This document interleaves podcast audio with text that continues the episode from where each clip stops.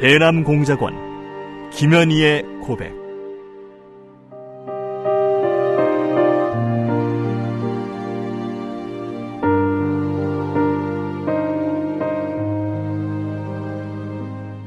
나는 김정일의 친필 지시로 1988년 남조선에서 열리는 서울 올림픽을 파괴할 때 대한 공작 임무를 받고 100여 명의 남조선 노동자들이 탔던 비행기를 공중에서 폭파시켰다.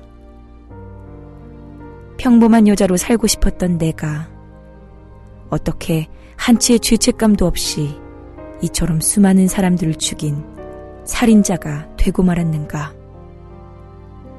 조국을 위해 한 목숨 바친다는 명분 아래 이 엄청난 죄악을 저지른 나를 용서할 수가 없다. 이 수기는 이루지 못한 내 꿈과 나로 인해 희생된 사람들에게 속죄의 죄물로 바치는 눈물의 기록이다.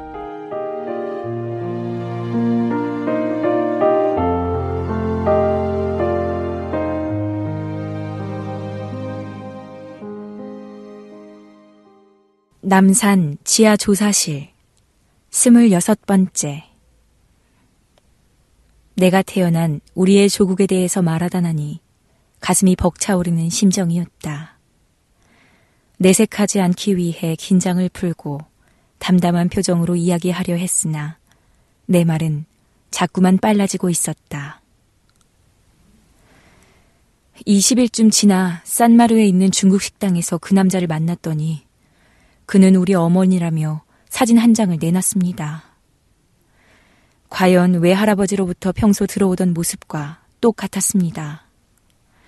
사진을 보고 눈물을 흘리자 그 남자는 평양에 가면 어머니를 만날 수 있는데 자신이 평양 가는 걸 주선해 주겠다고 제게 제의해 왔습니다. 그 다음에 만날 시간과 장소를 약속한 뒤 고맙다는 인사를 하고 헤어졌습니다. 1984년 9월에 약속한 장소로 나가보니 그 사람은 나타나지 않고 대신 박이라는 남자가 나와 있었습니다. 나는 그를 따라 광주를 거쳐 북경까지 갔습니다. 북경에 가서 북조선 대사관에 묵으면서 천안문과 자금성을 살펴보고 박이 미국 돈 100불을 주어서 담배와 홍차, 와이셔츠, 손가방 등 어머니에게 줄 선물을 샀습니다. 그러고 약 4일 후에 박을 따라 북경에서 북조선 비행기를 타고 중국을 떠났습니다. 그들은 열심히 내 이야기를 들어주었다. 북과 관련된 이야기가 나오자 그런대로 진실성이 있다고 판단하는 것 같았다. 평양에 도착하자마자 나는 평양 시내에서 조금 떨어진 산골의 어느 집에 수용되었는데 초대소라는 곳이었습니다. 15일쯤 지나자 나를 평양 방직 공장으로 데리고 갔습니다. 그곳에 일하고 있는 어머니와 만나 거기까지 말한 나는 평양에 있는 가족 생각이 나서 말을 잇지 못했다. 더구나 어머니 생각을 하면 그리움이 사무쳐 가슴이 터질 것만 같았다.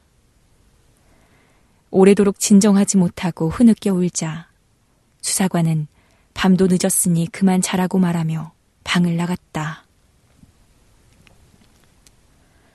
나는 침대에 누워서도 하염없이 울었다. 가족 생각뿐 아니라 이 상황에서 어떻게 버텨나갈지 안타깝고 한심해 울음을 그칠 수가 없었다. 차라리 북에 내 가족들만 없었다면 이렇게까지 괴롭지는 않았을 것이라는 생각도 문득 들었다. 내가 살아날 길만 찾으면 될 게 아닌가. 그러나 그렇게도 사랑하는 나의 가족을 모른 채 하고 공경에 빠뜨릴 수는 없었다. 내가 사는 길은 그들이 죽는 길이었고 내가 죽는 길만이 그들이 사는 길이었으니 나는 당연히 내가 죽는 길을 택하려 들었다. 내가 주장하던 대로 부모에게 버림받은 고아였다면 나는 진작 더 이상 고통받지 않고 될 대로 되라는 식으로 불어버렸을지도 모른다.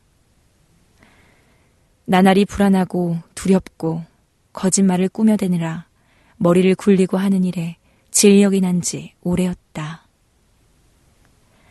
어쩌다가 내가 남조선 특무 소굴까지 끌려와 고양이 앞에 쥐같이 떠는 신세가 되었는지. 12월 22일 바레인 공항에서 음독하면서 넘어져 다친 무릎이 그동안 많이 나아졌다. 더운 물찜질을 하고 안티프라민을 발라가며 정성껏 치료한 덕분이었다. 통증도 없어지고 걷는데 불편도 느끼지 않을 정도였다.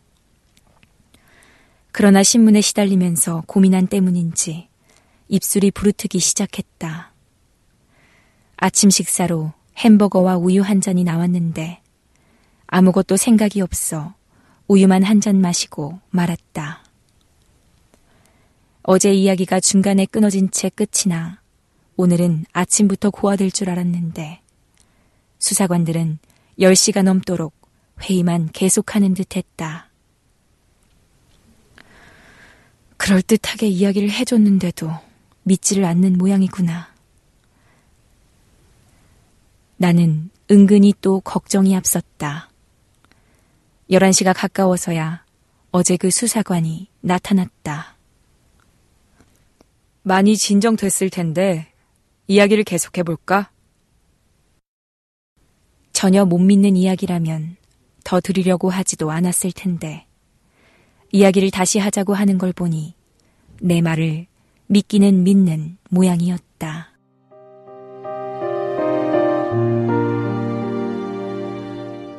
대남공작원 김현희의 고백, 랑독의 박수연이었습니다.